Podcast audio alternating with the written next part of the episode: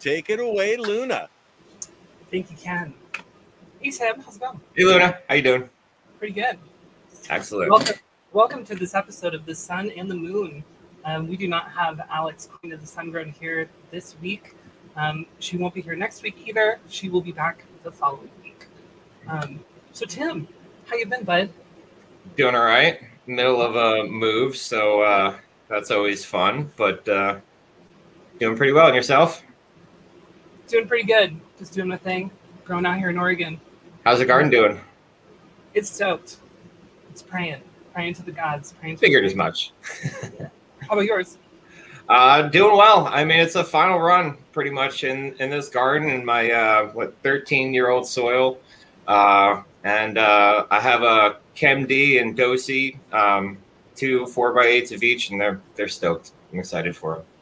Nice. So, yeah. So this is your last run. Uh, you moving locations? You going somewhere else?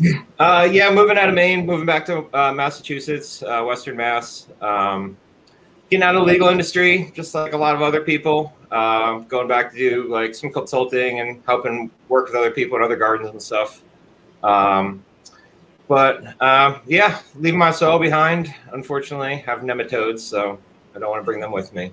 You have root knot nematodes? Root knot and two different types of uh, lesion nematodes. I have spiral nematodes and another type of le- lesion nematodes. And I have a feeling the combination of the three of them are finally starting to uh, cause some issues. So, Yeah, I guess all on things. Um, so, so, Tim, tell everyone a little bit about yourself. Um, um, my name's Tim. I've been cultivating cannabis for 20 something years, uh, doing uh, following regenerative uh, living soil practices for, I don't know, 13 or so with this soil.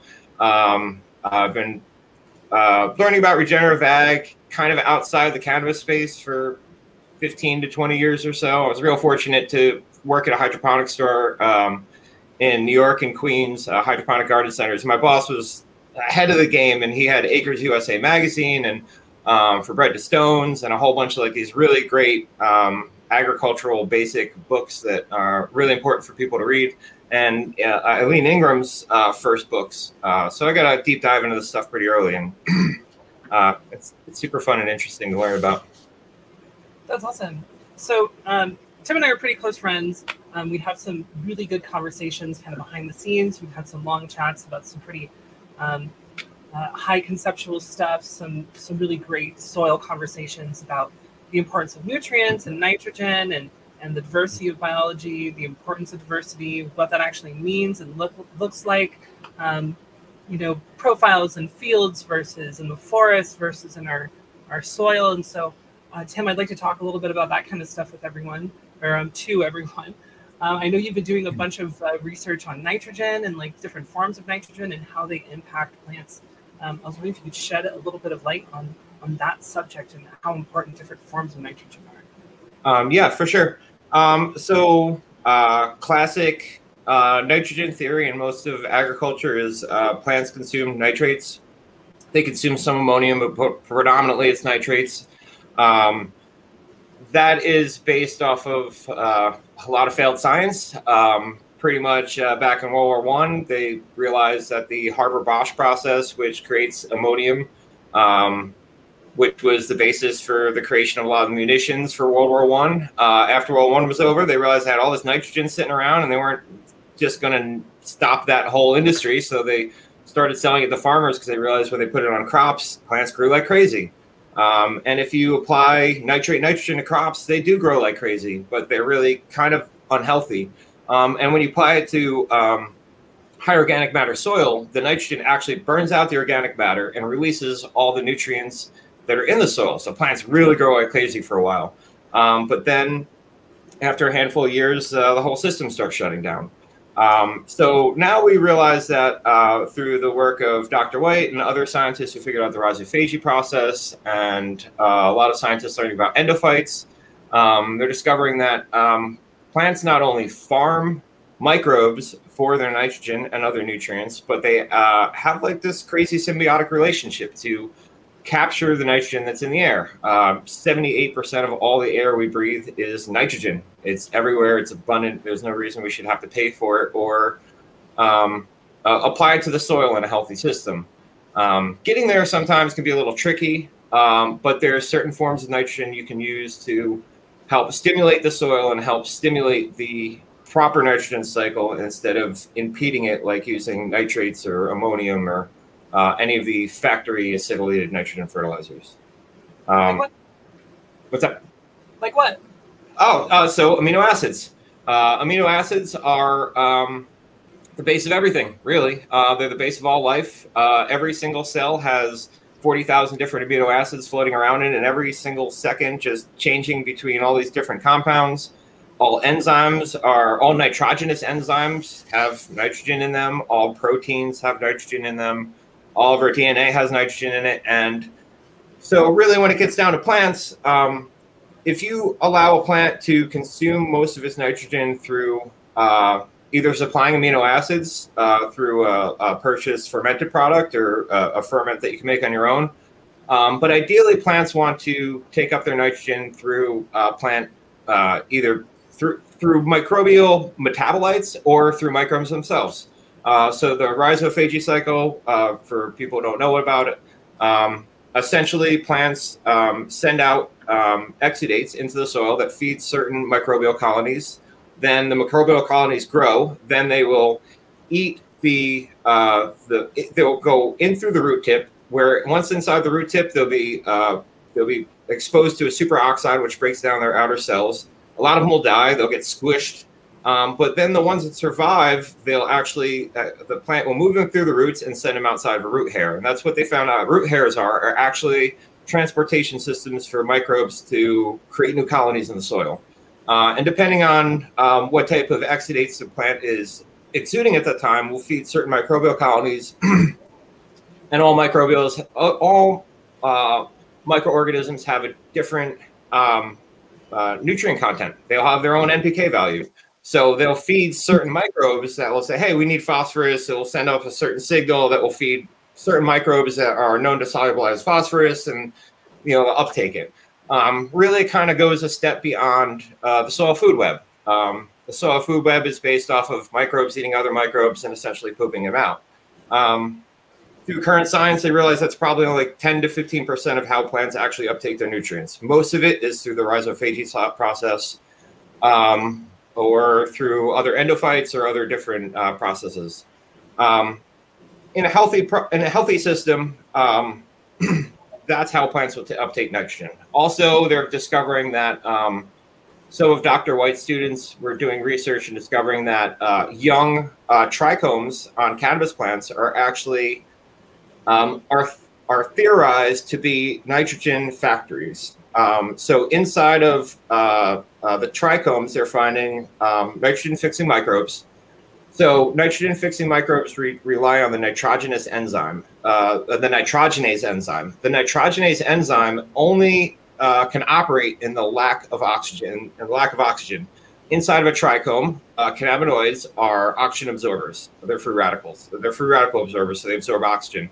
So that creates a perfect environment for the plants to now generate oxygen. The shape of the trichome is a perfect shape that is wonderful for gas exchange. So there's all these different natural processes for plants to uptake nitrogen. Nobody feeds the forest. Like nobody ever feeds, you know, they're one of the most biologically diverse systems that's ever been is prairie culture system, prairie systems, the, the, the, the savannas. And they're the most biologically diverse, and no one ever fed them any nitrogen. You know, thousands and thousands of pounds of carbon sequestered from the atmosphere, and you know, no no nitrogen ever applied because it's it's air. It's you know, the nature has figured out a way to do it, and we've we've bypassed it. yeah, that's so amazing. You just said so much. you that was huge. That was just like a huge, huge knowledge bomb that you just dropped, Tim. Just, I just, agree one thousand percent on that. Thank you for that. yeah. That um, um, so uh, to unpack, we could talk, but we could break that into little sections and just talk about all of that for for um, the whole hour, but I want to keep keep going though. That was that was all right. Great. So so that that's like that how nitrogen cycle works. And there's in the environment, there's a whole nitrogen cycle. There's seven or eight processes. Um, it runs through um, nitrogen is fixed out of the air, which is turned into um, nitrate, which then eventually goes into ammonium. Ammonium then turns into uh, amino acids. So um, when you feed a plant amino acids, you are feeding a plant the nitrogen nitrogen in the form that it's also ultimately going to make. If you feed a plant nitrate nitrogen, it uptakes that nitrate nitrogen and needs a lot more water than any other nutrient uh, nitrogen source available to it. It takes up 10 to 20 percent more water than it should. Um, then once inside the plant, it uses 10 units of sugar to convert that one unit of nitrogen into an amino acid. So there's all this energy draw from the plant. So, you know, if you look at photosynthesis, photosynthesis creating, you know, ATP and, and glucose, which is creating energy, you're, you're using a lot of photosynthetic energy in order to convert one unit of nitrogen into an amino acid. So if you either allow the natural soil process to happen by not feeding um, soluble nitrogen or tilling or a lot of these processes are disruptive to the microbial system. Um, or if you feed amino acids versus uh, synthetic nitrogen forms, now you're allowing the plant to utilize it, it, You're giving it an energy source instead of an energy drain. Um, in my opinion, this is the key to cannabis quality. Any person that I've suggested you switch over to amino acids versus uh, other forms of nitrogen has noticed a drastic increase in quality. Um, if you just look how nitrate operates inside of a plant, how detrimental it is, it actually creates toxic forms of nitrogen inside a cell and causes cell deaths. And the plant quickly heals from it. It's not like apparent to a lot of people, you know, to the outside. But if you if you look at a plant fed nitrate nitrogen, it's big and green and lush, but it's really kind of full of water and kind of really unhealthy. Those are the plants that are very prone to the pests and pathogens. Um, you know, amino acid fed plants are not as tall and lanky. They kind of are, they just they look different. They just have a different feel to them. Um, and it's all that additional plant energy that, you know, the plant isn't using all that sugar just to convert nitrogen into a form it can use. You're providing the form it can use, and then it's moving it forward from there. You know, it's all energy. what, are, what are your favorite forms of amino acids? Oh, sorry, my cat just jumped behind my computer. Oh, Steve. What, Steve. Steve. Steve. Um, what are your favorite forms of amino acids to use in the garden, Tim? Uh, so uh, soy protein hydrolysate is uh, a wonderful one. Um, you could use fish protein hydrolysates as well. They kind of have a different amino acid profile. Um, amino acids, there are L amino acids and D amino acids. L amino acids are the only ones that are biologically available. Um, depending on your fermentation process, how it's broken down, there's different forms of amino acids that are better than others. Um, I I try using like high quality ag grade products. Um, um, it's they're super cheap. They're super efficient. Um, they work really really well. Uh, my next one is corn steep powder, which is my one of my favorite things. Yeah. It's just my new. uh, yeah.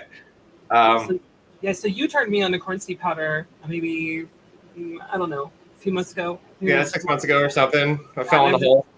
Yeah, yeah, and I've been using it and I love it. And I love the organic acid profile and all the different organic acids, how they influence like the Krebs cycle and different metabolic uh, pathways and flavonoid pathways um, and like crucial systems in the plant.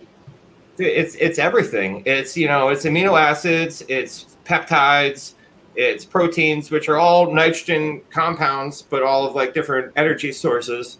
Um, all the nutrients in it are microbial microbial microbially processed. Um, it's 30% lactobacillus. It's 30% carb, uh, uh, carbohydrates, amino, uh, the different plethora of organic acids, uh, citric, acetic, acetic. Um, just it just has a great profile of everything. Uh, it's heavily used in the um, in the uh, um, pharmaceutical industry and has been used for a really long time to make antibiotics. Uh, any study that I've ever read that corn steep powder has been added to, whether it's aquaponics, uh, growing microbes for enzymes, whether it's uh, feeding to chickens or animals, uh, 20 to 30% increase in growth across the board. Plants, 20 to 30%. Um, and the interesting thing in, that I noticed in one study in plants is it shows a increase in um, um, uh, what was the specific uh, specific enzyme and the nitrogenous enzyme, uh, the nitrogenase enzyme. They showed an in 15% increase in that enzyme. That enzyme in the plant is also what allows uh, photosynthesis photosynthesis to happen efficiently. Um, so the more that you have, the more photosynthesis you have, the more energy you have, the more complex compounds you can create, the better your cannabis is, or whatever whatever plants are growing. Um, so this is a byproduct of the corn steep liquor um, industry, right? Well, so it's uh, all of the corn byproducts are are made through a wet milling industry, uh, wet wet mill process. So essentially, they just grind all this stuff up. They throw it in a, a in a water bath. They're grinding it up with the water, uh, and they send it through a whole bunch of different sieves. And they'll take out, um, um, you know, they'll take out the cornstarch. Uh, they'll take out different constituents that they're trying to take out of it. And in the end, you're left with this rich broth that's full of uh, lactobacillus um, and all of the things that they're not straining out mostly fats mostly starches mostly waxes things that like we are useful in soil systems but aren't as useful as all the stuff that's kind of left behind. Enzymes like just everything from a seed. It's essentially a seed soak. It's a fermented uh, seed seed soak which is just kind of have everything that a plant wants. Have you have you ever done uh, sprouted seed teas with corn before? Oh yeah. Yeah for sure. Do you think it's Definitely. terrible? No. no. So I actually been having starting to have like a fairly different theory on um, a lot of products, honestly. So corn corn now that we're learning how biologically diverse absolutely everything is, I'm starting to realize and talking to some other um, people who are doing research in the field, seeds are a great microbial inoculant you know, every seed has its own uh, biome to it. So we humans are holobionts, plants are holobionts. Holobiont is an organism that relies on multiple species, multiple organisms living together to survive. So humans, if you removed our microorganisms from our gut, we would cease to exist. We would die. If you take plants, if you take a, a seed and if you completely sterilize it, it will not grow properly it probably won't even germinate. And if it does happen to germinate, it will not germinate well. Um, Dr. White and his team were talking about how they'll get seeds that will send root, tap roots up and their leaves down. They'll lose their uh, uh, uh, gravitropism, I believe is the word. Um, they'll just do weird things. They're really discovering that the biome seeds contain nine trillion. A healthy seed will contain nine trillion different microbial cells on it.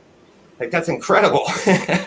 and they find that 30% of the, the biology that's on a seed is actually vertically transmitted through the plant. So the seeds, the biome that's on the seed will then go into the soil. The soil will then send these uh, complex communication signals with the biome that's around the seed to find out what nutrients are available, what the conditions are, because all these different microbial systems will be influenced on different environmental factors and they'll all communicate together and eventually they'll go oh let's germinate? And it'll germinate and it will start you know those microbes will go into the seed. It will start recruiting other microbial colonies from the surrounding soil but there's a vast difference between the microbes that are in a plant microbes that are in the, the rhizos, rhizosphere which is this you know the millimeter right around the outside of the root where the, the, the root hairs are and bulk soil are all drastically different. You know, it, taking um, taking compost and inoculating soil isn't really inoculating soil with the microbes that plants necessarily are using. It will stimulate the entire soil system to allow those microbes to operate more efficiently and together because everyone likes working as a community but you're really not altering altering the soil community all that much. Um, so I'm looking at seed sprout teas now, especially if they're bought from like a good organic source with someone who understands, or even like producing your own seeds, someone who understands that seeds grown in a biologically diverse system with lots of other roots growing together with that plant that is producing that seed has a richer biome on it than any other seeds. So technically, sprouting that seed is a biological inoculant that is exactly perfect for inoculating seeds. I like to Um, add one one point to that is also consider what's inside the seed, not just what's on outside. Oh yeah, Because I, I think it's spermolate when the seed pops, and that's a shot of biology in the soil right where it, it needs to be. That's keyed from the mother plant to that seed. Yeah, well, they're finding a lot of it is also on the outside of the seed. Um, they find that a lot of those uh, those PGPRs are actually um, they go into the flower. I have a great article that that shows the progression of uh, the microbial communities, bacterial and fungal communities from a plant where they just planted it, um, uh, bulk soil, rhizosphere, stem, leaf, uh, flower, and seed and they all vary so greatly throughout the time of the plant growing. And half of them we don't even know or can identify. But we realize that like 30% of them, uh, they actually like come from the root. They they identify them in the, the, the stems, they identify them in the flower, and then finally they identify them on the seed just before they harvest the seed. So it's like this crazy, pretty much everything that we really kind of understand or think we kind of know about soil biology and soil food web or a lot of the theories that are being thrown around are actually really kind of being prov- proven wrong now by a lot of uh, biologists and, and microbial research. Can you can you give me an example? Uh, so, um, so the soil soil food web theory. Um, you know, Elaine Ingham talks about how um, specifically she only thinks that anaerobic microbes. Lately, she's been swinging over to, to anaerobic and, and facultative microbes and how important they are. Only anaerobic microbes do this. You need, you know, bacteria, fungi, you know, protozoa, all these things are interchanging. You need more fungi to more bacteria and all this stuff. And, and there's like these set rules. And like, really, we kind of understand that like soil, soil system is way more biologically diverse than that. And actually, most of the, the PGPRs, the, the plant growth, uh, uh, plant growth promoting rhizobacters, which are also a lot of the endophytes, and also a lot of the microbes you buy in like powdered products, are, are actually facultative anaerobes or, or they don't want an oxygen rich environment. And if you look, all of the nitrogen fixing microbes, because of the nitrogenase enzyme and the fact that oxygen destroys that enzyme, it needs to be in a in an, in an environment with a lack of oxygen. That's why uh, the nitrogen cycle doesn't work in some places. If you till a field, you're introducing oxygen into that field. Now you've just destroyed any possibility of nitrogen to be fixed inside that field because there's too much oxygen there. That's why in legumes and other things, they, they have a rhizobia. They have a little nodule that's lack of oxygen, and that's where they produce their nitrogen inside there. But actually, in a healthy system that is not over oxygenated, um, not overlined with calcium carbonate, um, and in a reduced environment, actually, um, you know, will foster the environment for those microbes to exist, and also foster uh, the proper forms of nitrogen for a plant to uptake. So um, So- that's like so- oh, sorry. um, no, a lot of that's going to play into your soil moisture and no-till practices, right? Um, yes. What what soil moisture do you believe is ideal? Uh, well, so I don't test, so I and I don't completely under I understand M bars, but I don't really know it well enough to actually say anything about it. Um, I you know I'm old school. I got pots. I go by weight. Uh, Ten is completely totally drenched. Zero is totally 100% bone dry. I keep it between like a six and an eight. Uh, I keep it pretty moist all the time. I always want the surface of my soil moist at all times. Like that's where most of the biological activity happens.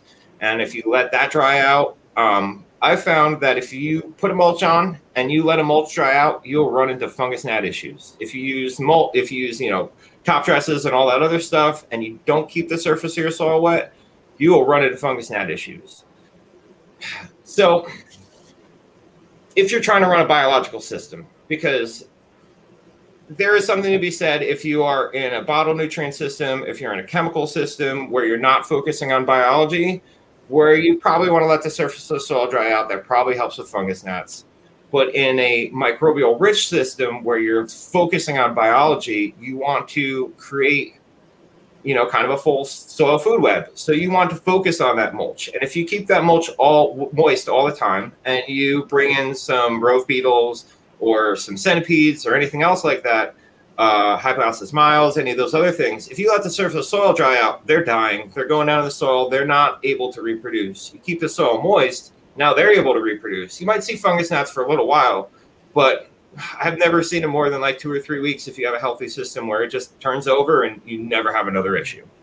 You know, it's um, it depends on what type of system you run for sure, but um, keeping that surface of the soil moist is is vital.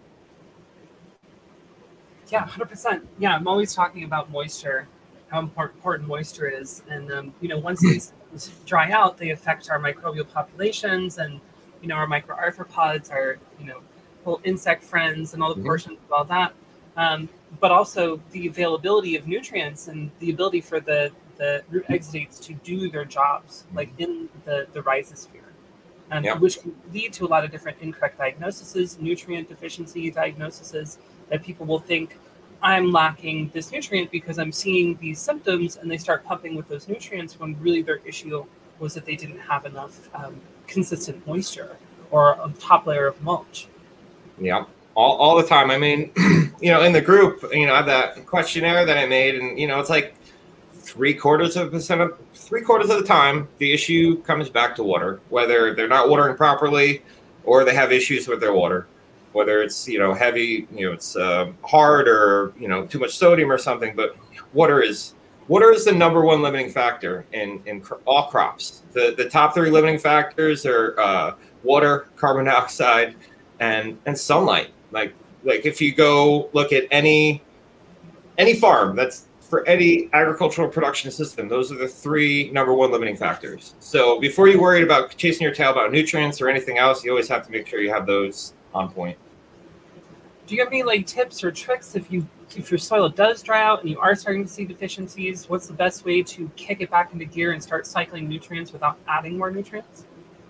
Um, uh, I am a huge fan of uh, blending plants. Honestly, um, you know like uh, you know you can ferment them which is awesome um, you do the knf stuff it's great but uh, i just love blending plants um, you're getting all the endophytes you're getting all of the um, everything that's in there is it already being processed by a biological system. So you're just kind of injecting that into the, the soil or uh, if you're foliar spraying or you're, you're injecting that onto a plant. And um, all these amino acids, all these organic acids, um, a lot of these complex sugars, carbohydrates, like they're all they're food stocks. Like they're they're what microbes eat. They're the signaling compounds that exist in, in microbial systems that stimulate everything else. Um, so I'm a huge fan of going around and picking off the tips of a bunch of different plants, comfrey, you know, healthy leaves, um, anything. It's out there. I grow. I actually grow. Uh, uh, comfrey, aloe, and uh, Japanese knotweed indoors because uh, I mean they're great for blending. Blending. blending. stuff. You know, I've never done that before. I'm gonna have to try that. I mean, comfrey grow is great. You just throw one in a five gallon pot in your corner of your room, and it just rocks. Like it's cool. Yeah. Like, it just does its thing. Uh, you you you've, you've seen my content. I'm constantly blending stuff. People make fun of me for it all the time. Like you. So, well, so I asked Dr. White about it specifically at the conference, and because you know, I, I, I got the idea from this book Humusphere, uh, which is really great. It was run, written by this I can't remember where he's from, in the Scandinavian area of the world, and it got translated to English. And he talks about this uh, chlorophyll water, and he does a bunch of side by side experiments, which hydroponic and hydroton. And all he did was blend some grass, just grass, and watered one, and the other one he didn't water. And the results were he was harvesting tomatoes off of hydroponic plants, just blending grass. Like it's literally all he was doing it. And uh, so that gave me the idea, and I started doing it. And the more research and the more we know about endophytes and everything else, so I asked Dr. White, and he was like, actually, he's like, I feel like there's a major untapped uh, industry in this. He's like taking the endophytic uh, communities from different plants and transferring to other plants to instill certain things. So it's known that plants uh, and microbes, you know, will trade DNA. Um, uh, lateral DNA transfer, horizontal DNA transfer happens all the time. Um, so, um, there's this researcher, uh, Dr. Christine Jones. She's one of my favorite. She has a bunch of things on YouTube. You check them out. Check her out. Um, and uh, she is a huge proponent of the only way you really need to bring in biology is through seeds. Uh, multi-species cover crops uh, really kind of drive everything. Um, you all problems just seem to go away. You don't need to feed nitrogen anymore if you kind of understand how to run these multi-cropping systems. Um, uh, production in these systems goes up, huh? This isn't like a field, right? In a, in a field system, and these are all like fields. All most of this research is done in field systems. Like most of the stuff I research is like large scale ag, and then I try to bring it into a smaller context. Um, but it's they're all the same systems essentially. Um, so so that what they show is that if you have uh, four different families of plants, uh, so like a grass, uh, a brassica, a legume, and uh, you know like sunflower. I forget what the sunflower family is. Um, there is just you're bringing in different biomes with the seeds. You're bringing different biomes in with the plants. Now, when all these roots start interacting with each other, they start trading information. They start trading DNA. They start trading microbes. And if they're um, certain crops are, are cold tolerant, and it seems the reason why some of them are cold tolerant is because their microbial makeup more than anything else. So certain microbes are cold tolerant and they'll transfer their DNA into the plant so the plant can be cold, cold tolerant for a little bit longer. Um, they're finding that plants can actually transfer DNA or microbes to other plants that then can also transfer their DNA to other plants to make them cold tolerant as well. So like our really understanding of like us and them and DNA and how things work is really kind of a lot more ambiguous than anybody really thought it was.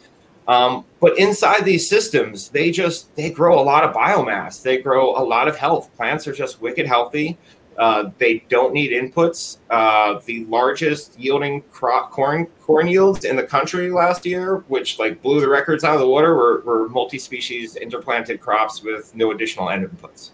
Which, according to like common ag is impossible. Like, you know, conventional ag tells us like we need chemicals and GMOs, but these people are showing that you actually just need to plant a bunch of plants together and kind of work with a system and things just grow abundantly.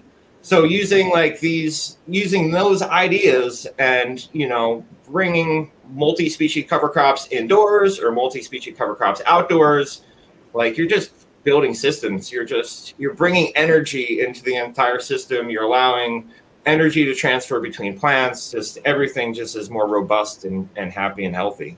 So Um, companion plants. The Companion plants. plants. And this they also play a huge role in uh, redox and how redox yeah.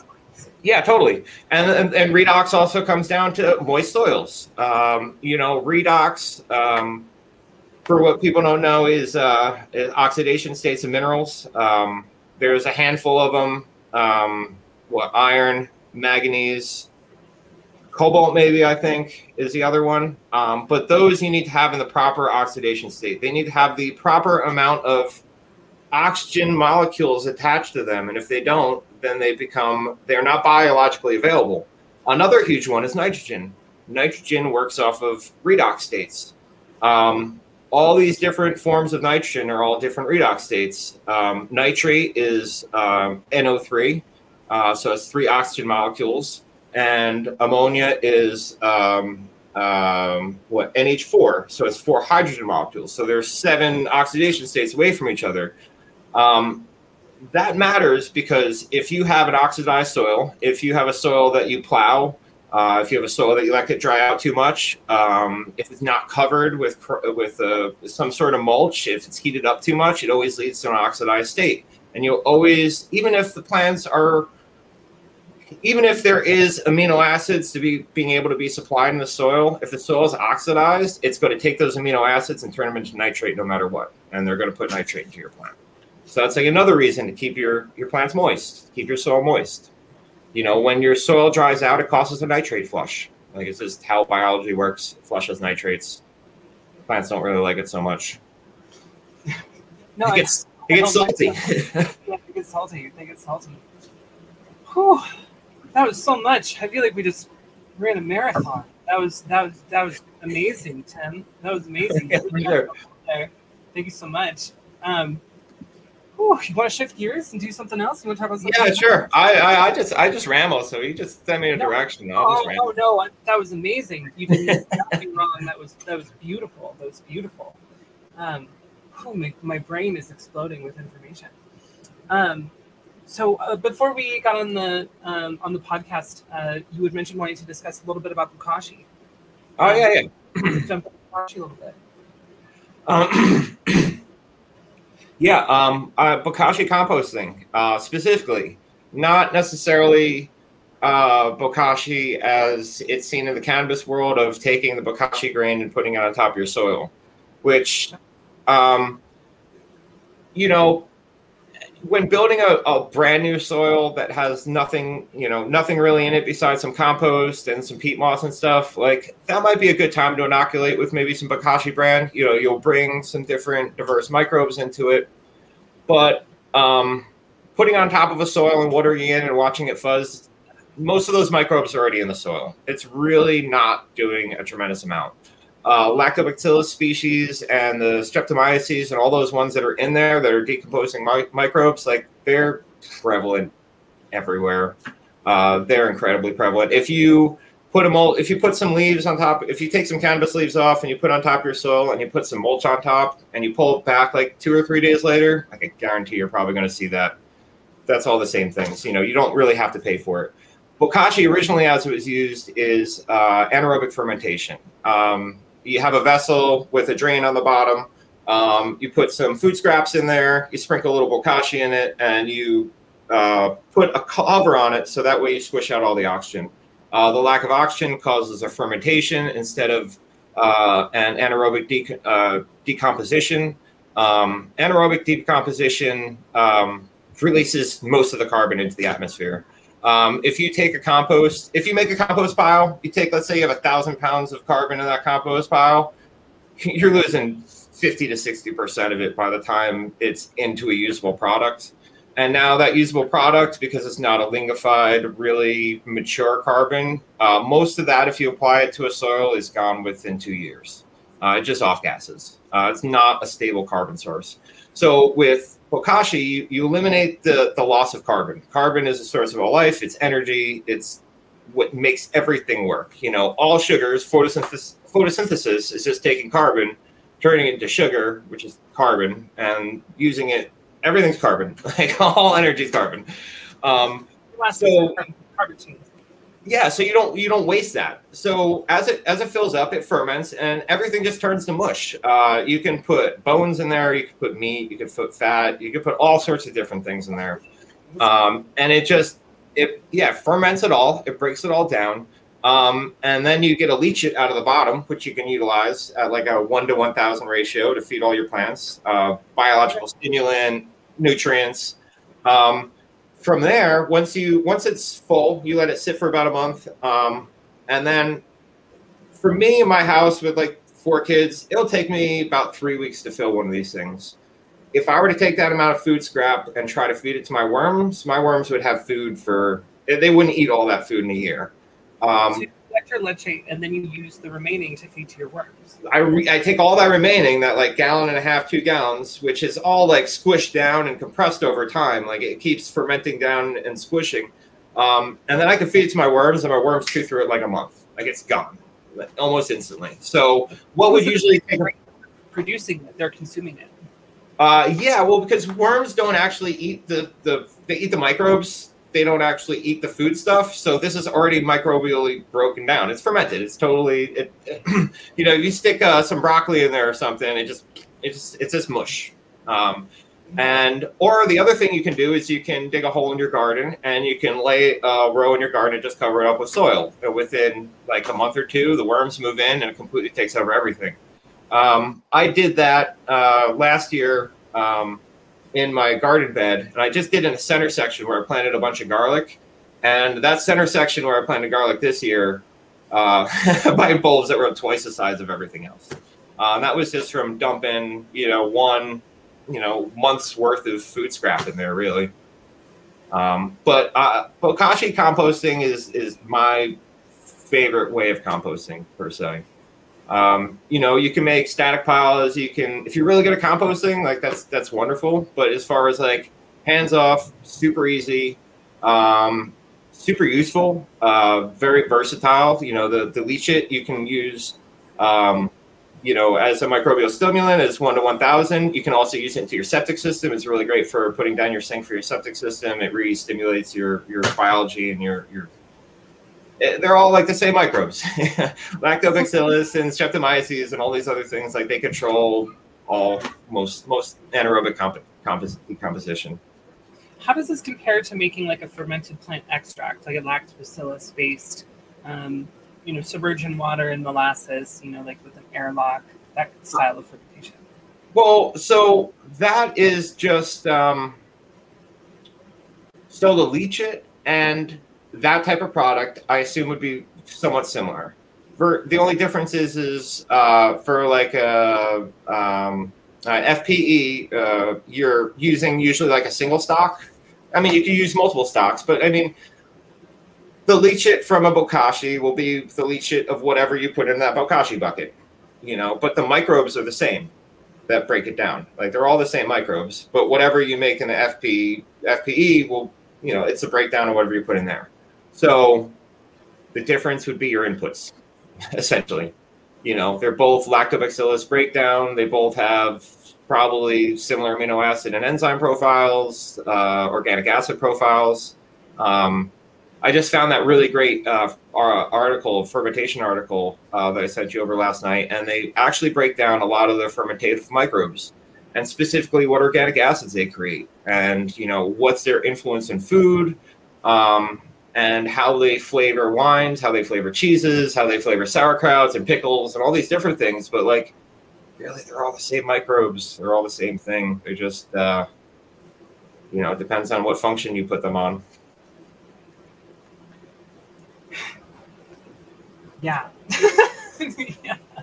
It's really like so diverse and so deep and crazy, but really, it's it's so kind simple. of very simple at the same time. yeah, it's it's yeah. so complex. It's bloody well simple. Yeah, if you just you you you you build it and they'll come. Keep it moist. Um, you know, keep it covered. Keep a food stock, which all microbes what they want to eat is carbon, and the carbon they ideally want is root exudates. And if you don't have root exudates, you're not building soil. You know, and if you don't cover your soil, you're not really building soil. And if you apply microbial inoculants and you don't have growing roots, you're actually doing a detriment and you're probably burning off more carbon than you're actually benefiting from. You know, my thing, the two most important things you could possibly ever do is a, a dead mulch, number one, and a living mulch as Wait, much as possible. Hold on just a second.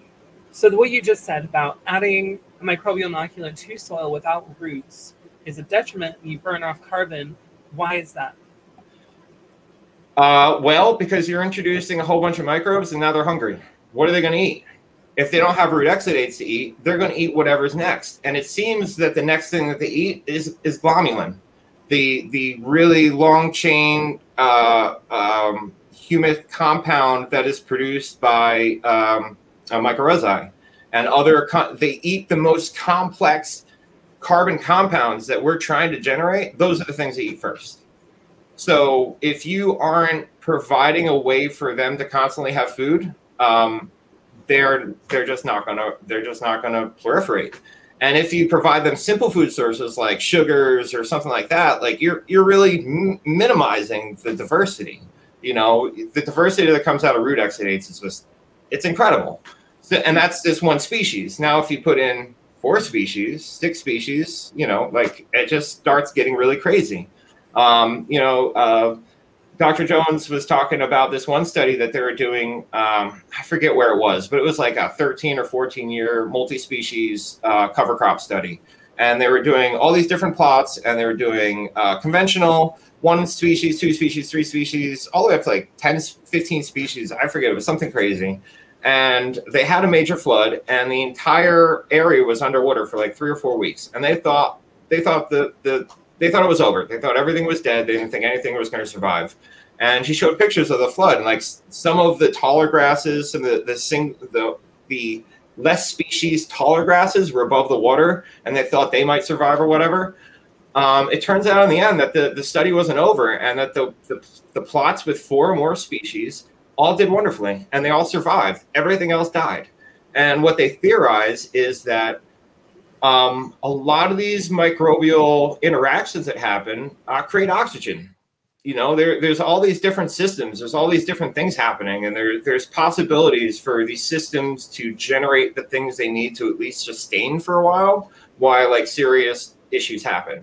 Um, and and that's the major thing of why like regenerative agriculture is going to be the thing that uh, saves the world and allows us to eat, um, because we're having these major environmental um, these these major environmental events. We have like these huge droughts, or these huge rains. We have these huge things that you know we can't predict any longer. We don't know really what's going on, but we do know that if you build organic matter in your soil, you can number one store water in your soil for drought time, and also allow water to penetrate into your soil instead of running off into a river and flooding a city down the river, and keep it on your land.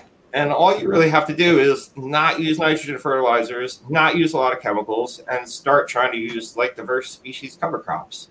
And luckily, a lot of big farmers are realizing this. Um, a lot of the agronomists I listen to, they, they really think that like we are we are on the precipice of completely moving away from monoculture. Monoculture just does not work. We're into multi-species cropping systems. Like it's the only way forward.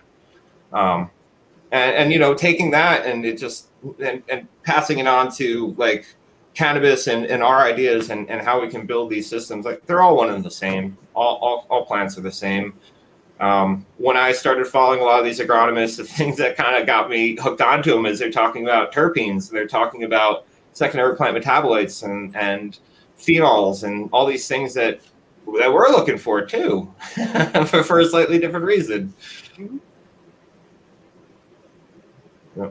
so much research has already been done. We just have to look at many voices and listen to many voices because a lot of it's already been done, like you just said. Oh yeah, and that and that's uh that's part of the uh, so Dr. White's team. Um, what kind of incited me to ask the question is he was talking about one of the members of his team is working on corn.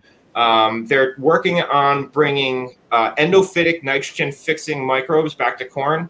Uh, if you looked in the history books in corn up until about the 60s, corn actually built soil. Um, it was actually really good for the soil. It had a whole different physiological structure. But once we started doing these breeding techniques and started pumping it full of nitrogen and really hitting them with chemicals, now they're they operate differently. Um, they they deplete the soil. So they're looking at to trying to go into I think it was Peru and find these indigenous corn species, and they're finding that these really big fat nitrogen fixing microbes. And what they do is it's called uh, Cherokee Cherokee plant medicine. And I guess the Cherokee Indians they used to go and they take roots from a bunch of healthy plants and they'd grind it up and they uh, they had a process. I think they heated up and mixed with some ash or something, and they'd inoculate all their seeds with it. And that would be the thing that would help stimulate the growth of the seeds. Um, so they were using that principle, like the Cherokee, corn medicine ideology, to try to inoculate corn and having success. Um, so, I mean, it's possible. We actually had James White on with uh, Dr. Uh, Av Singh and Leighton Morrison talking exactly about that here a few weeks ago. So, oh yeah, yeah. Dr. White's the best. Oh man, oh yeah, great. yeah, hell of a great guy. We'll, oh, we'll yeah. have to try to get him on with you, Luna, because I I think you guys would have a fascinating conversation. yeah, I'd love to talk to him. Yeah, yeah, he was great. Tim, you just put so much information on the table. so many different things. Thanks so much. Oh yeah, thanks for having me, Luna. Yeah, no problem. Um, I'm not sure where to take the conversation at this point. Well, we do have three questions, and the way that Tim answers, I think three questions would probably finish it off. Okay.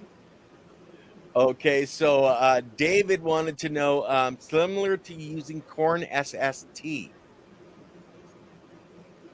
um, I have a feeling that's probably relation to corn steep powder. Uh, and if so, um, I'd say very similar. Um, corn as SST to me would be all the uh, enzymes and everything else that comes from the first emerging seed. Um, and they might not be the same enzymes, but Yep. through the microbial breakdown process of creating the corn steep powder. Like that, there's a lot of enzymes. There's a lot of similar things going on. Well, but I'd say use both, honestly. Yeah. Well, and I like the next one from from Diggity Dank. Uh, that's crazy. Just picked up some maize flake stuff from the brew store yesterday to test out. Is it the same thing?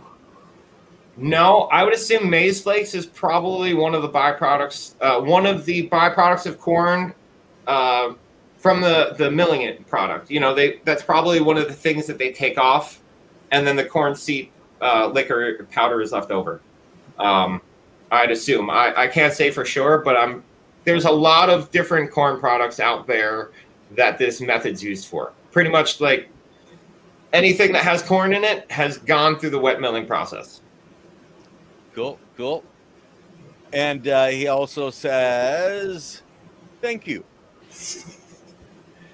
So then, uh, David, as the last question, have you heard of finishing off Bokashi bucket in a bag of potting soil for a few weeks to use in your indoor garden?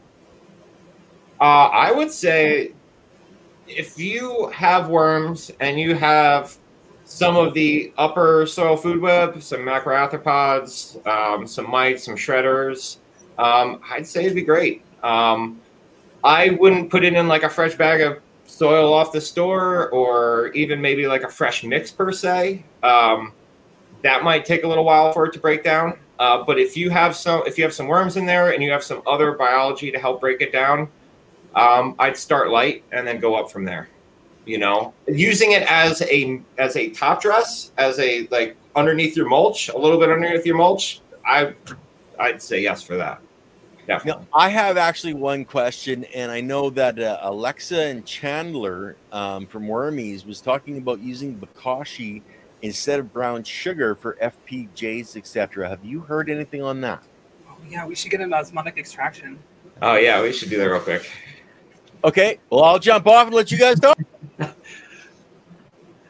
Um, Maybe answer Ken's question and then and then we'll we'll talk about osmotic extraction. Um, so I be honest, I don't practice KNF. I've done a lot of reading. I've done a lot of research about it.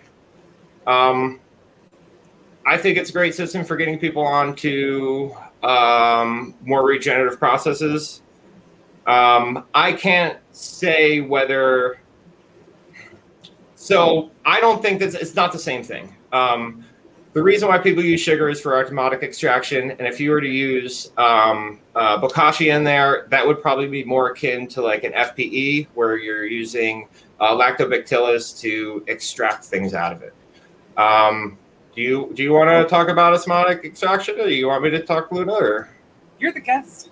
okay, uh, so osmotic extraction is um, pretty much using sugar or salt to extract the uh, const- the things that are inside of a plant material, and it will it'll suck it out. Um, it's heavily used to lower the water activity. Um, so the research that I found specifically for it is from Korea. In Korea, it's heavily used in the fruit industry for plums and for other things to extract the fruit juice out of the plums, um, and then they use that and they sell that as a product, and then they that's how the plums are dried. Um, sugar is regularly used as to lower the water activity of uh, various different products for, for getting the moisture out of it. Water activity is the availability of water for microbes and enzymes to operate. Um, so, water activity is highly known um, in the food industry specifically because they know if you dip below a certain water activity, most microbial communities are shut down and no longer able to operate. So, with um, an FPJ, what you're doing is you're you're creating an osmotic extraction of that plant material. The studies I have seen, um, sugar is decent at extracting some enzymes, some of the other um, forget what they're the organic acids and two other different things they were studying. The the research paper was for um, for um, the food industry, so for beverages. You know, they're just trying to find out how nutritious it was. So um, what it does, it extracts everything out. It also lowers the water activity, so no microbes can grow in there. Um, if I remember, um, sucrose has a water activity of eight. At a water activity of eight, most microbes are shut down. Uh, the only microbes that really live below that are sucrotolerant uh, and bacillus species. Um, and not many live beyond that. And a lot, even a lot of the bacillus species will shut down at that water activity. And there's only a handful that survive. So FPJ, as far as I know, there's no real research done on it or anything else. There's been some nutrient analysis done on it. As far as I'm concerned, it's um, a, a low nutrient extraction that contains a lot of sugar and maybe some microbial activity, but probably not a tremendous amount. It may or may not have um, caused some of the uh, endophytic and microbes growing on the phyllosphere to cyst and then potentially become available later. But, you know, that's all theory. but osmotic extraction is essentially just the, it, it lowers the water activity, so it sucks everything out. So it pulls it out. So it pulls out the, the enzymes, the some carbohydrates, some amino acids, um, and some organic acids, but it doesn't do as good as a job as other forms of osmotic extraction or other well, so, yeah. stuff? They were specifically talking about other more complex sugars. Uh, these other like uh, complex fructose sugar compounds um, that don't have as high of a glycemic index, and they actually showed that they pulled out almost twice as many enzymes, um, uh, twice as many phenols. Um, there are a whole lot of attributes that were. Um, uh, they did a lot better job than sugar. Um, which is neither here or there. It's just an interesting thing. I was trying to figure out what FPJ is, why it works, how it works, to the best of like anybody's uh, uh, ability to understand it, because there isn't any research done on it yet. And what about the implications of adding uh, monosaccharide, a simple sugar, um, from know like brown sugar into your soil? What, what kind of effects does that have on your on your soil biology? Well, in my opinion, it makes it real one-sided. Um, you know, it is an energy source. Um, adding a little bit of molasses or a little bit of the a little bit of sugar at certain times, like it, it definitely stimulates plants. Um, it definitely stimulates biology. It definitely causes things to happen. Um, I don't necessarily think it's inherently bad to use it like incredibly low doses. Um, I just have a real hard time using sugar in agriculture at all, really.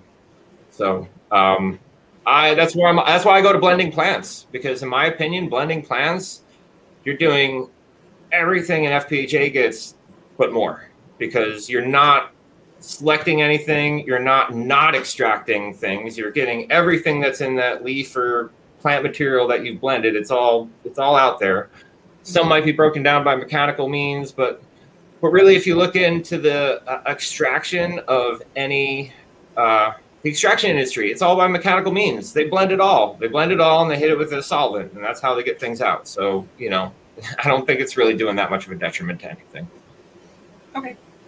Yeah, um, and I personally like to blend and strain stuff. I'm constantly doing it, and I'm always looking for diversity of complex sugars, uh, polysaccharides, um, to help feed you know wider profiles of biology. Um, you know, create a more functional rhizosphere to allow for more nutrients to become more readily available. Um, do you think that maybe having you know a, a large amount of simple sugars of, of monosaccharides inhibits that process? Um, I mean, I'm sure it does to a extent. Um, uh, yeah, I, I I don't think dumping a lot of simple sugars on on soil is uh, is a good idea really ever. Um, it, it, bypasses the entire intention of the soil system. You know, once again, we're talking carbon. You know, we're talking simple foods, simple sugar sources, simple energy sources. I much rather have that system. To me, it's like adding nitrogen. If you add a chemical form of nitrogen, you shut down that natural system. Um, phosphorus, same thing. If you add soluble phosphorus, you shut down the microbial systems that allow phosphorus to become solubilized. So why, um, you know why why do you want to do that? That's you know like you want that system the process to happen. You know if that process is happening you know it's more efficient than any human form that you could potentially add. So um, i would i would prefer to to stimulate the natural system to have the plant exude the sugars and complex carbon compounds that it wants you know and um, i don't know that simple sugars is the way to make that happen Mm-hmm. It sounds like, it sounds like through this research that like companion planting um, and having like a, a diversity of compounds kind of selected by the plant and produced by the plant is going to be the best way to accomplish this. Well, I, I, everything is diversity. Like that's in in my twenty plus years of research in this. Like that is the answer to everything. It's diversity. It's diversity. of diversity of plants. Then you have diversity of complex food sources. Then you have a, a diversity of microbes, and then just everything's happy.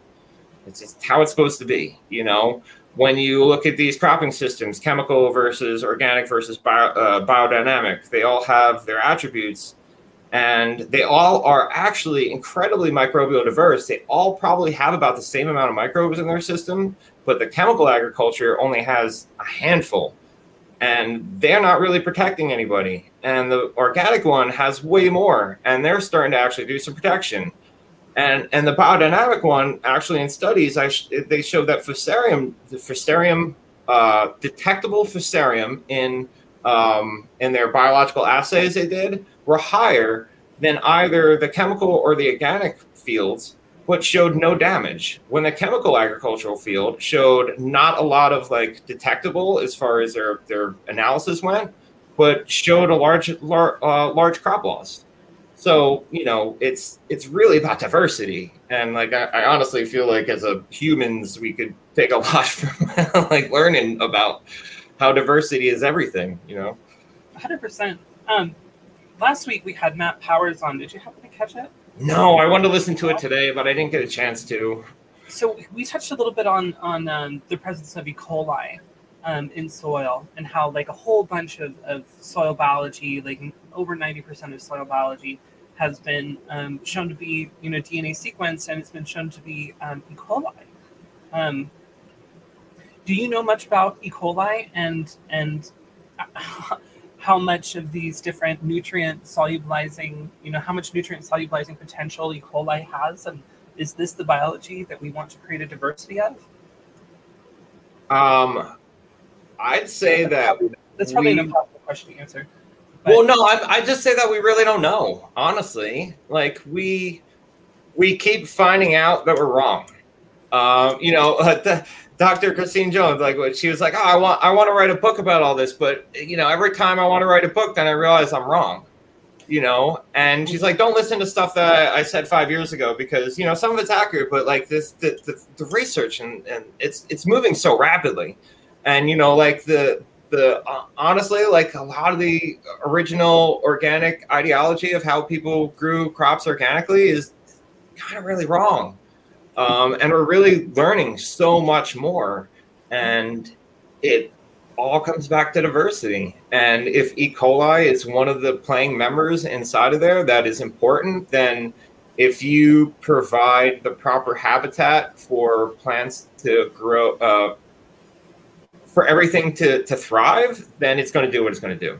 You know i don't think we really have to say that we want this we want that we want because like we really don't know you know uh, so yeah like so the like the, the bacillus the bacillus family of of, of uh, bacteria um, they they thought they knew what was going on with them. And they were like oh wow we see them and there's some that are positive and some that are you know gram positive some are gram negative.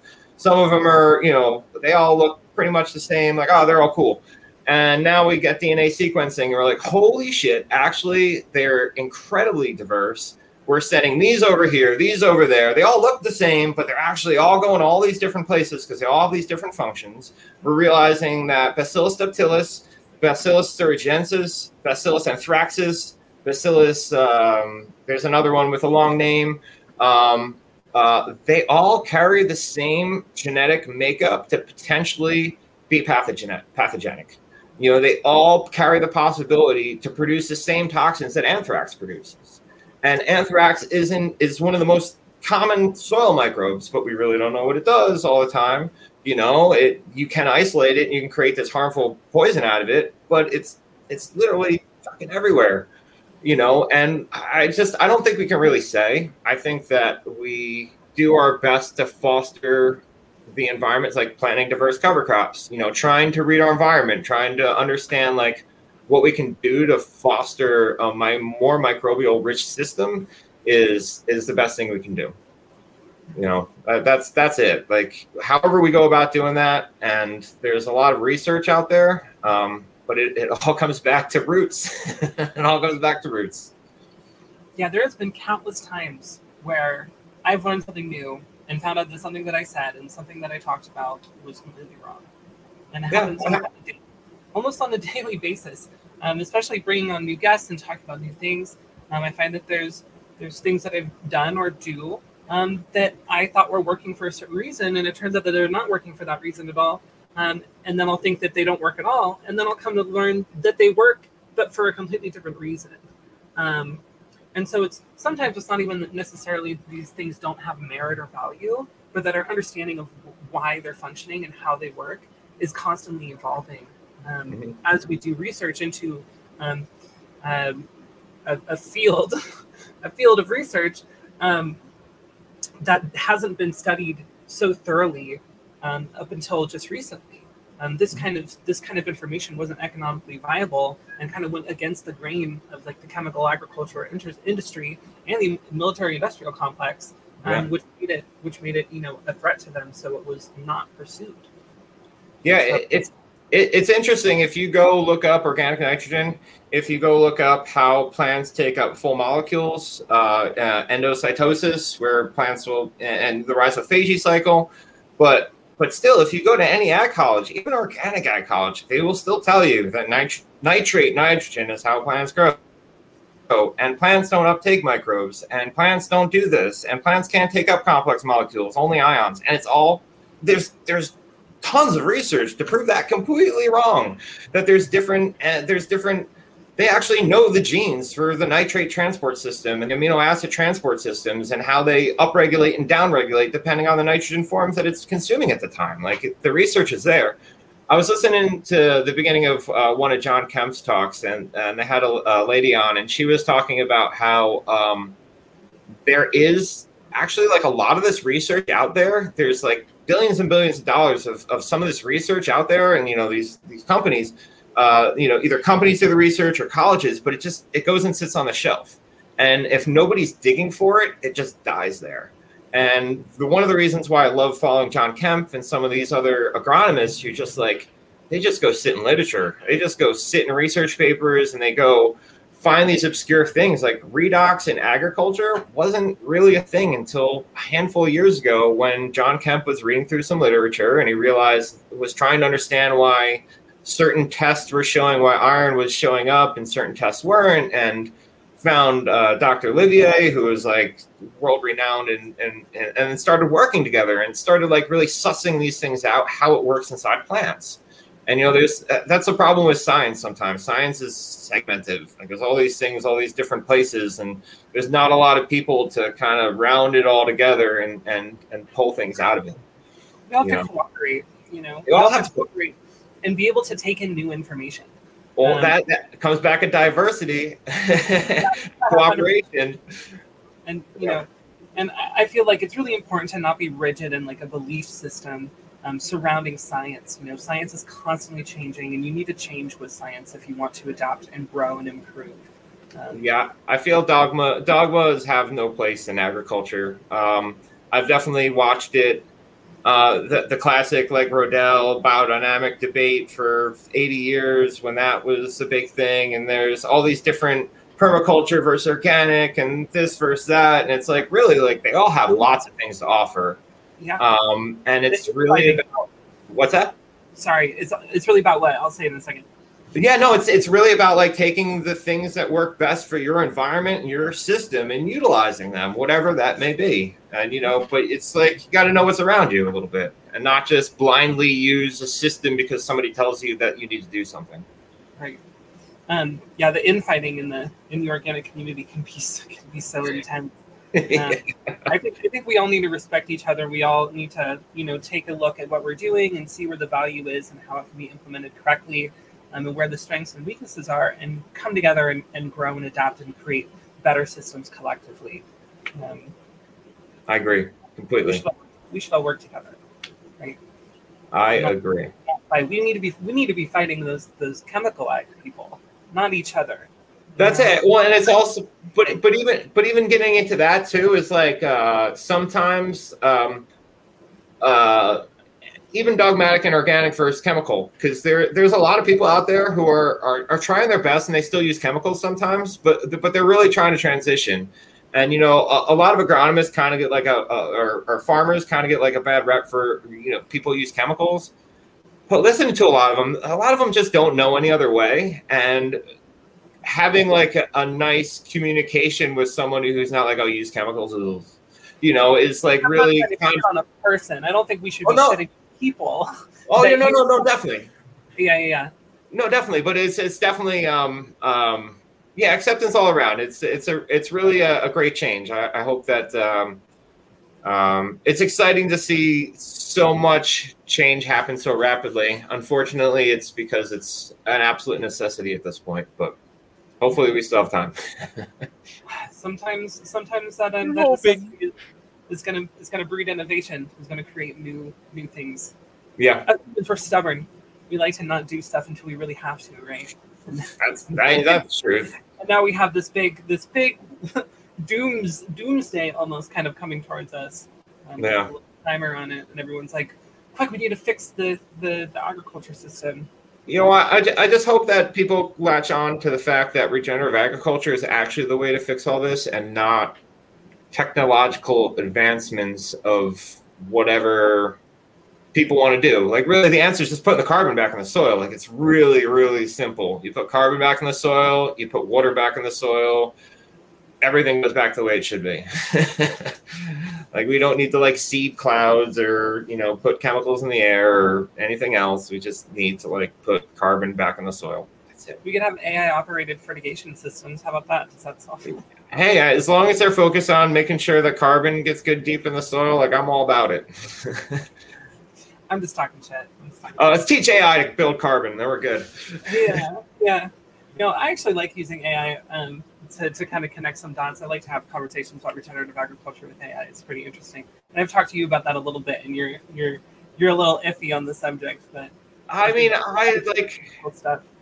I, so like, I, I kind of wish I knew how to under understand how to utilize it better because I definitely know I spend too much time trying to find what I even want to try to get the answer I'm looking for. Where if I know I could be like, hey, AI, find me all the articles have to do with this or whatever, and then I can suss through them. I just have a hard time with AI coming to a conclusion about anything because even in these research papers, I get way more out of the research paper in like a couple lines just like pegged in it, which will be from a different research paper. You know, like sometimes there's like all these little gems pegged in things, and then you you go down this rabbit hole and you find another research paper that kind of like ties all these different things together.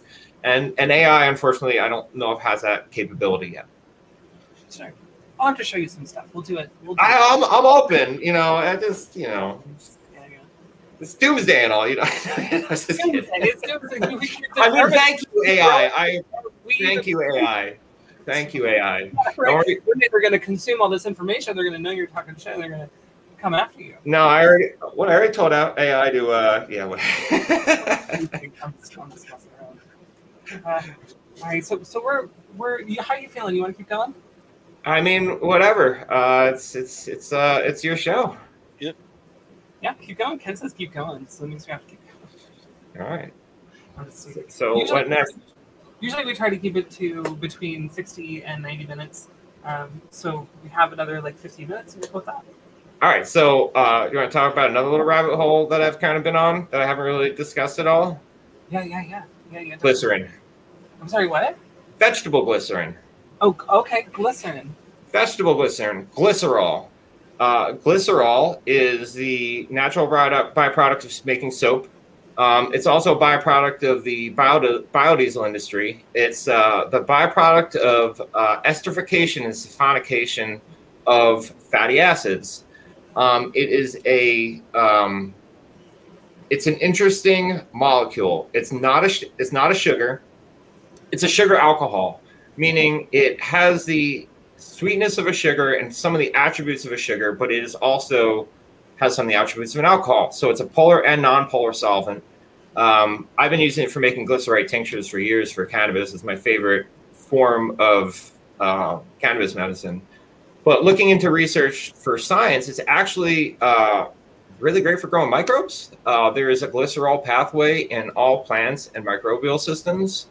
Um, it's used as an energy source. Um, they, it's a great sticker spreader. I've been putting a little bit in foliar sprays. Uh, it just allows the water to stay on the leaf surface better and for a longer period of time. So that way allows better absorption into the plant. Interesting. Um, so uh, what, what, what are you using? Just just vegetable glycerin. vegetable glycerin? Like but Yeah. like in what from like buying a product? What is it? What what No, it's vegetable glycerin. It's just, uh, I mean, so it's if you buy it in small quantities, it's not so cheap. If you buy it in a gallon plus, it's not incredibly expensive. Um, I don't use a lot of it. Um, most of the so like corn steep powder, corn steep powder is the reason why I came into agriculture is because it's a byproduct of an industry, and they were actually paying a lot of money and destroying.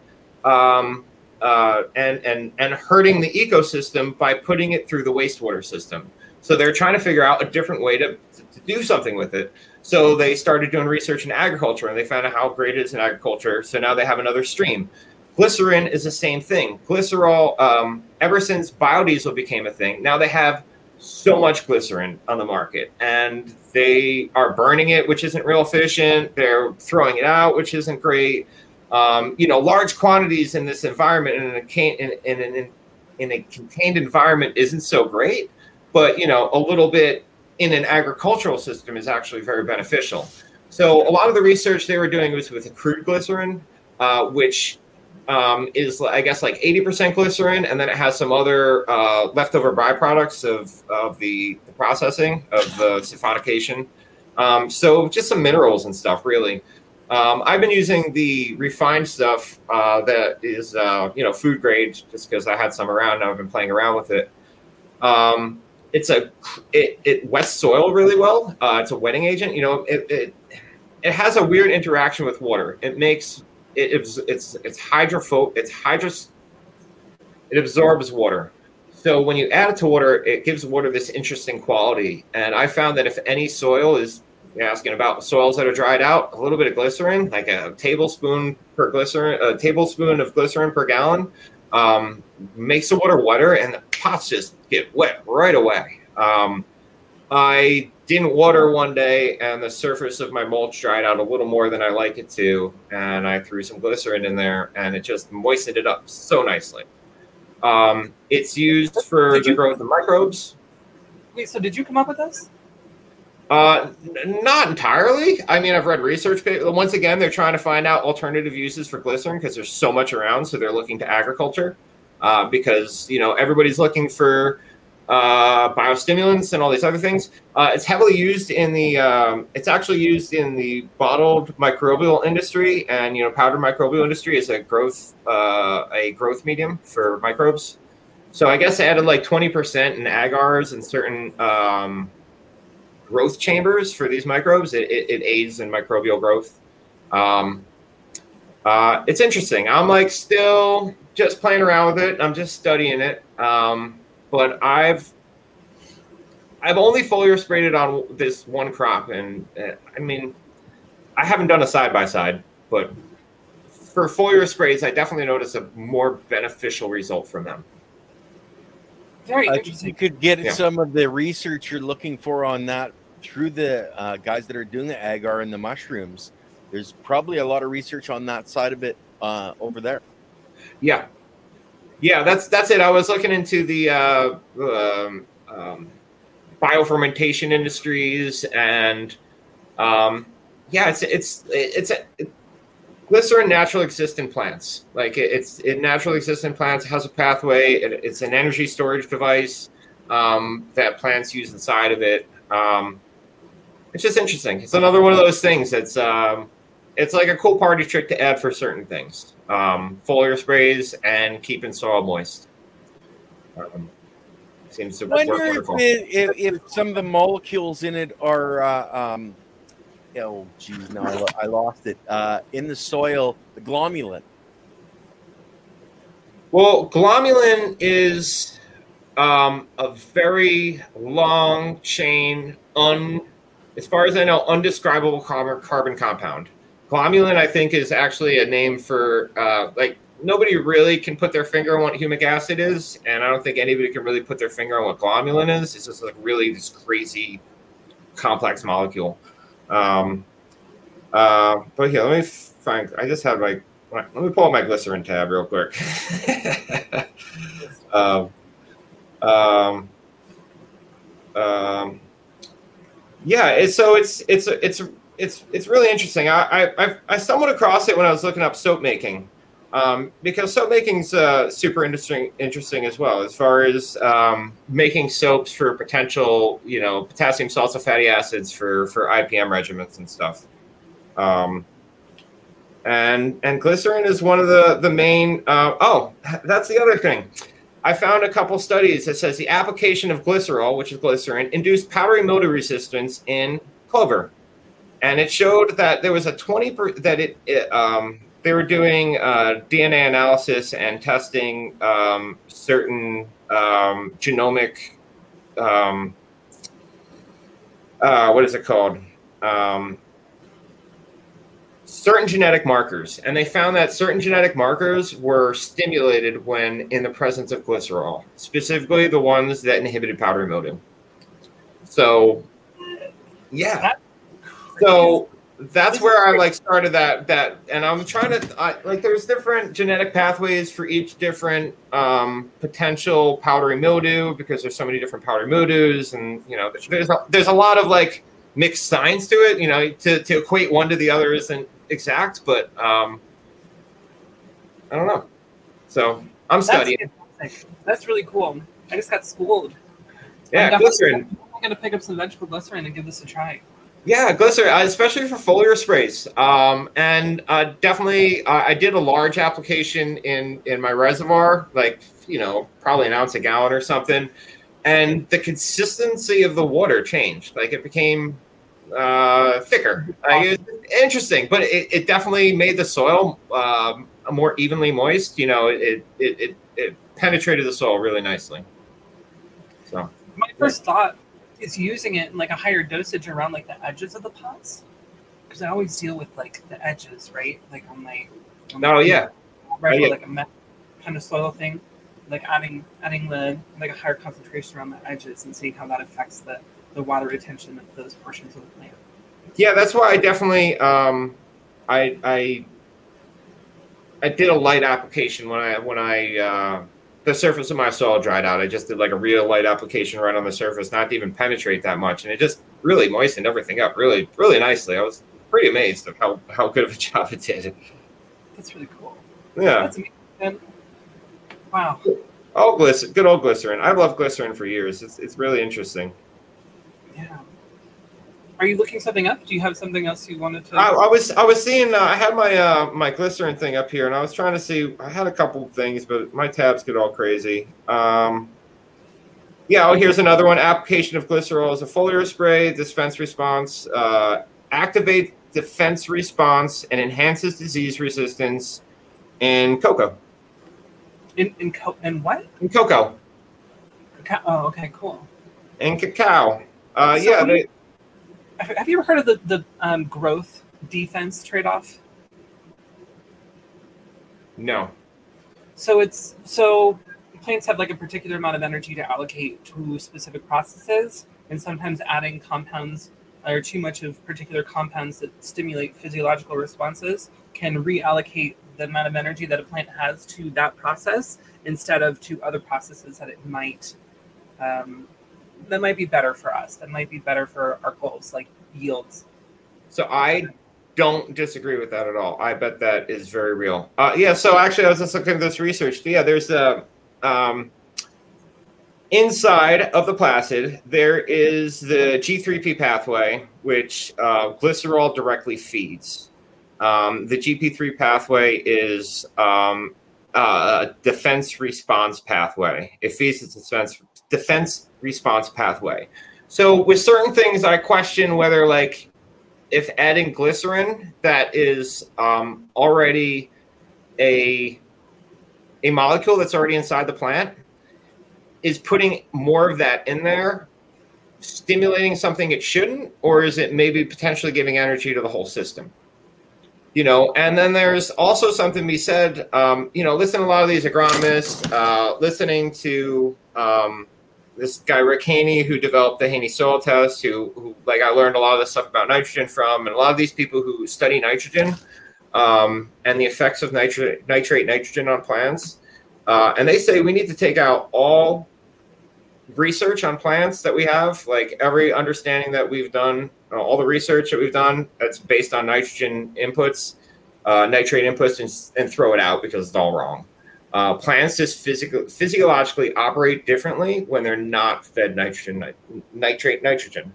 Um, they, and also when they're not fed chemicals. And also, if they're not in a diverse polyculture cropping system, they're not operating their full genetic potential either.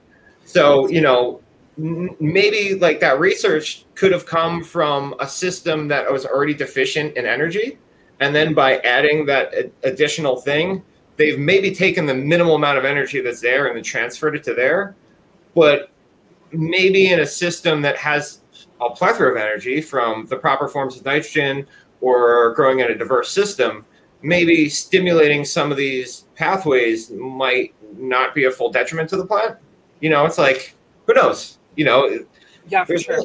There's only so much energy a plant can create, and that's all based off photosynthesis. And according to like a lot of people study it, say like most plants are only operating at like 20 to 30 percent of the photosynthetic uh, capacity that they potentially could, and that's in like most chemically run systems. And if you even bump it up 10 or 20 percent, like crazy things happen. Like crazy things start happening, and you know that's what's that? Oh, uh, sorry. So that just kind of reminds me of what you were talking about earlier about how different forms of nitrogen, one will take energy from the plant to make it available, and another um, gives energy to the plant.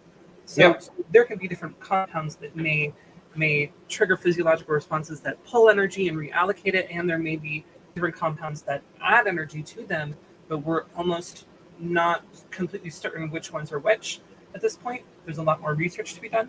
Oh yeah. So I mean, so the way I look at it is the reason why I like feeding amino acids, and, and the way I've like uh, came about this before anything else is um, if you look at all phenol pathways, if you look at all flavonol, flavonoid pathways, and if you look at all terpene pathways, they all start with amino acids.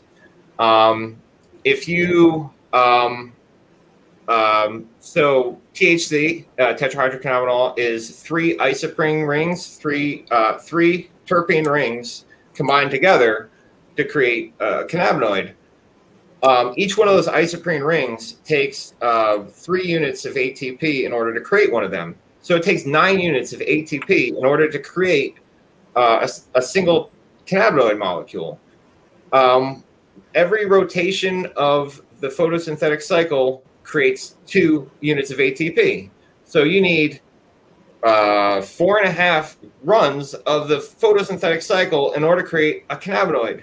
So let's say also those nine units of ATP, what or 10 units of ATP, could also potentially be needed to transfer nitrogen to the proper form of the amino acid that's needed if you're feeding the wrong form of nitrogen. So it's like where do you want that energy to go. I'd much rather energy go right here than to go here, then potentially go here, and all the way up here, and now all of a sudden, like you wasted all this energy just to so, to convert that nitrogen to do something, you know. So, is is the the the reasoning behind why we don't want a bunch of nitrogen late in flower because it pulls energy away from from bud development? Is would adding this form of nitrogen be okay late in flower? Yes. Um, so uh, nitrate nitrogen is a vegetative growth molecule. Like if you feed nitrate nitrogen, the plant just wants to grow and veg- it just wants to veg. It's actually known in agriculture that you can uh, foliar apply or stimulate different forms of nitrogen in the system to, to stimulate flowering or vegetative growth. Uh, uh, ammonia is a, flowering, it triggers flowering for whatever reason. So amino acids doesn't really trigger anything. It's just like an energy source and it doesn't stimulate one way or the other. It just, it's, it just stimulates. Not only, so if you feed it to the soil, most likely a lot of those amino acids are going to be used as signaling molecules to feed a lot of the microbial communities, and the microbes will probably cycle it through themselves, and then eventually, in the end, it will come out as nitrogen for the plant. Like the nitrogen, nitrogen some of it will go directly to the plant, but it's you're not only feeding the plant, you're also stimulating the entire soil environment as well. Um, so, you know, and when you feed nitrate nitrogen, you're shutting down the whole soil system, and you're using all this energy, and so I don't feel like you ever want to see your plants get yellow. I don't ever want to see leaves falling off the bottom of my plants. Um, I like to see a plant like if it's going to senesce from the top and change colors, or sometimes the whole plant might yellow out. But I never want to see death from the bottom. Death from the bottom to me is you're missing. You're missing either potassium, you're missing magnesium, you're missing nitrogen.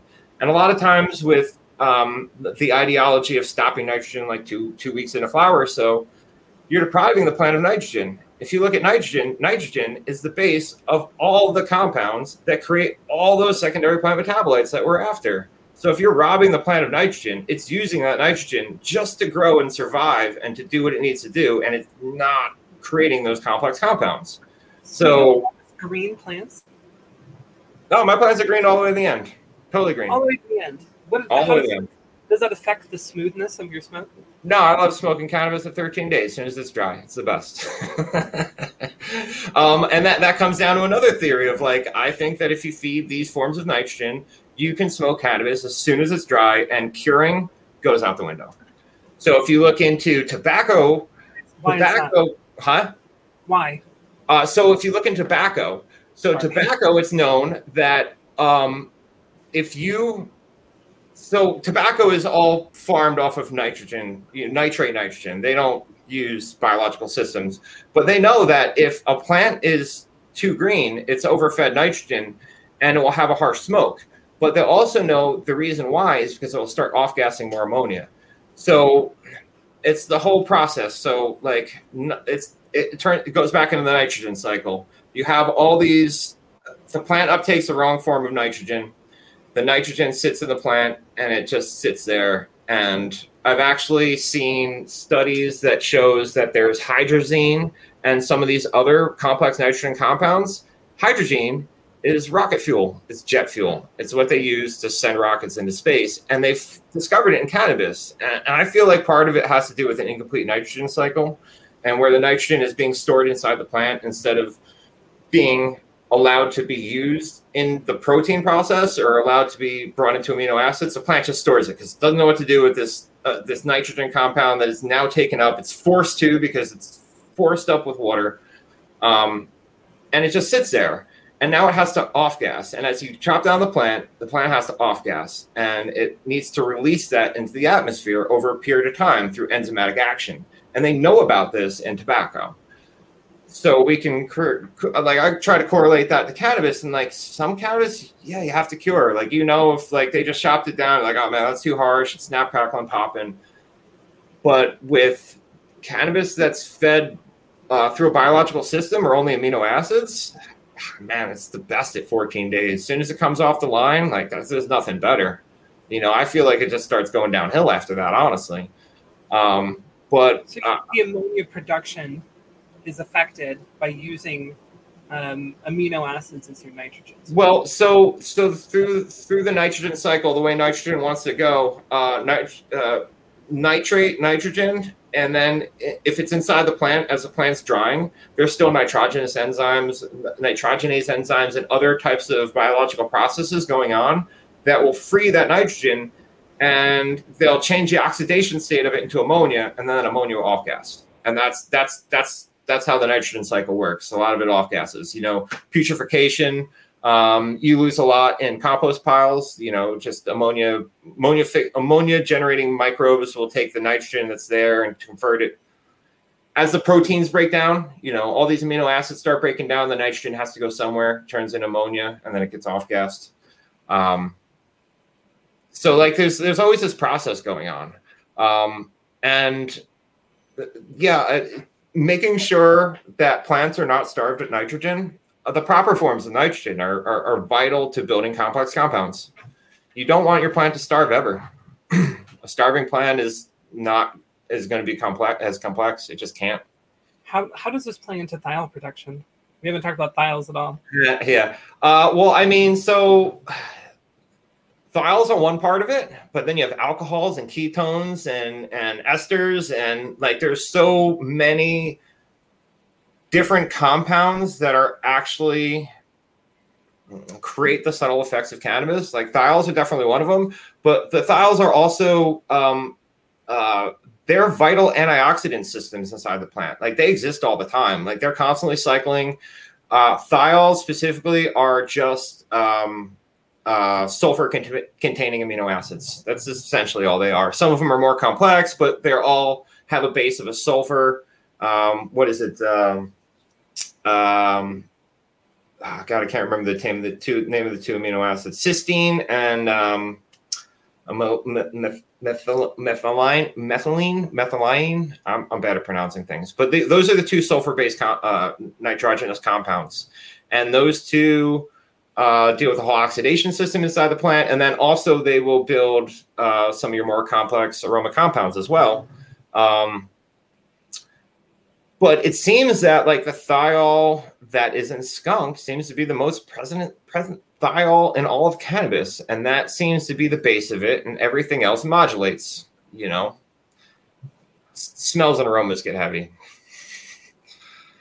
So, thiol and skunk. So the, the the skunk aroma that you get like from the skunk is yeah. the where you get the the skunk smell that um, in cannabis, which is a sulfur compound yeah, it's metacaprin. Yeah, metacaprin. Oh, metacaprin are also known as a thiol. Amino acids. So, so, um, you know, I'm familiar with your your soil mix, and you use a lot of sulfates and you use a lot of amino acids. Do you oh, feel oh, yeah. the combination of sulfates and amino acids are going to boost your thiol and those other volatile compounds um, to create aroma and therapeutic effects? Uh, I find that um, cannabis is a sulfur hog. I mean, I think cannabis needs uh, a lot of sulfur. uh, I I've I've only found good things from that. I use a shitload of gypsum, uh, calcium and sulfur kind of drive most of the system. Um, yeah, so using using amino acids, uh, making sure you have adequate sulfur inside your soil, um, and then ultimately, you know, having a robust biological system is is kind of the the best way for those complex compounds to be created.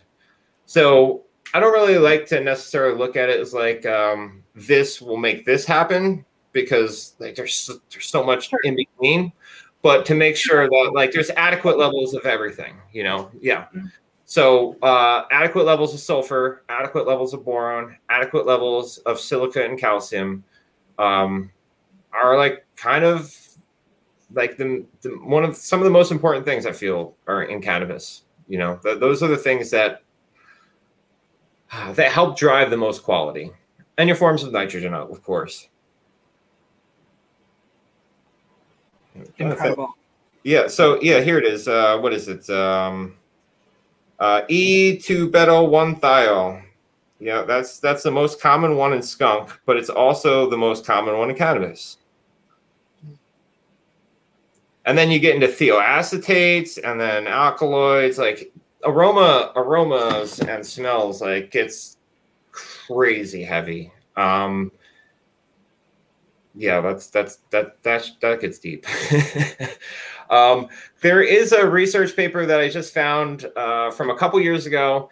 It was actually produced by a police department um drug sniffing dogs. Uh, they were trying to suss out uh, more novel compounds to train drug sniffing dogs on because um, they knew about I forget what the number was 300 or something like that. They knew about 300 compounds in cannabis. Uh, and they just did a whole nother study and they pulled out thousands. It was crazy. And that's where they did the full breakdown of different thiols and aroma compounds and esters. And it's um, all these things work interchangeably to create the experience. And um, they're just all these robust secondary plant metabolites that, in order for them to be created, it creates a lot of, pl- it takes a lot of plant energy. And plant energy is photosynthesis. And the best way to increase photosynthesis is a robust microbial system and feeding the proper forms of N, in my opinion. And lots of roots in the soil. Oh yeah, of course, soil definitely the soil for sure. Well, that's a that's a robust microbial system. Hundred percent. Whew, Tim, this was incredible. One of the best podcasts I think I've ever heard. This Oh. was just fantastic. You did Thanks. a good job, man. That was that was incredible. Thank you so much for coming on. Um, Oh, Ken, yeah. do we have do we have any more questions? Actually, we do have two more questions that came in uh, from Marty. Uh, on foliar spraying calcarb, I guess calcium carbonate. Does anyone know if that can potentially affect the stomata when the uh, when it leaves this white powder behind? Um, what product is it? Is it a micronized calcium carbonate?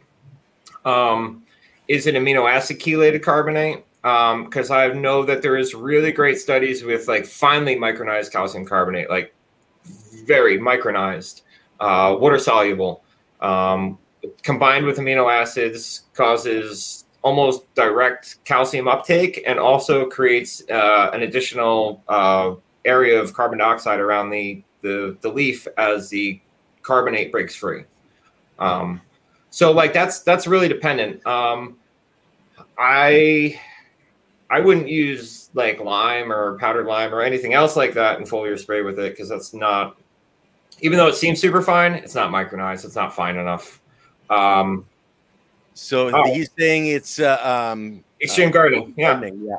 So I mean, I if it's maybe lower application rate, uh, I probably really wouldn't worry about it too much. It seems like maybe if you're leaving a residue, it's a little heavy.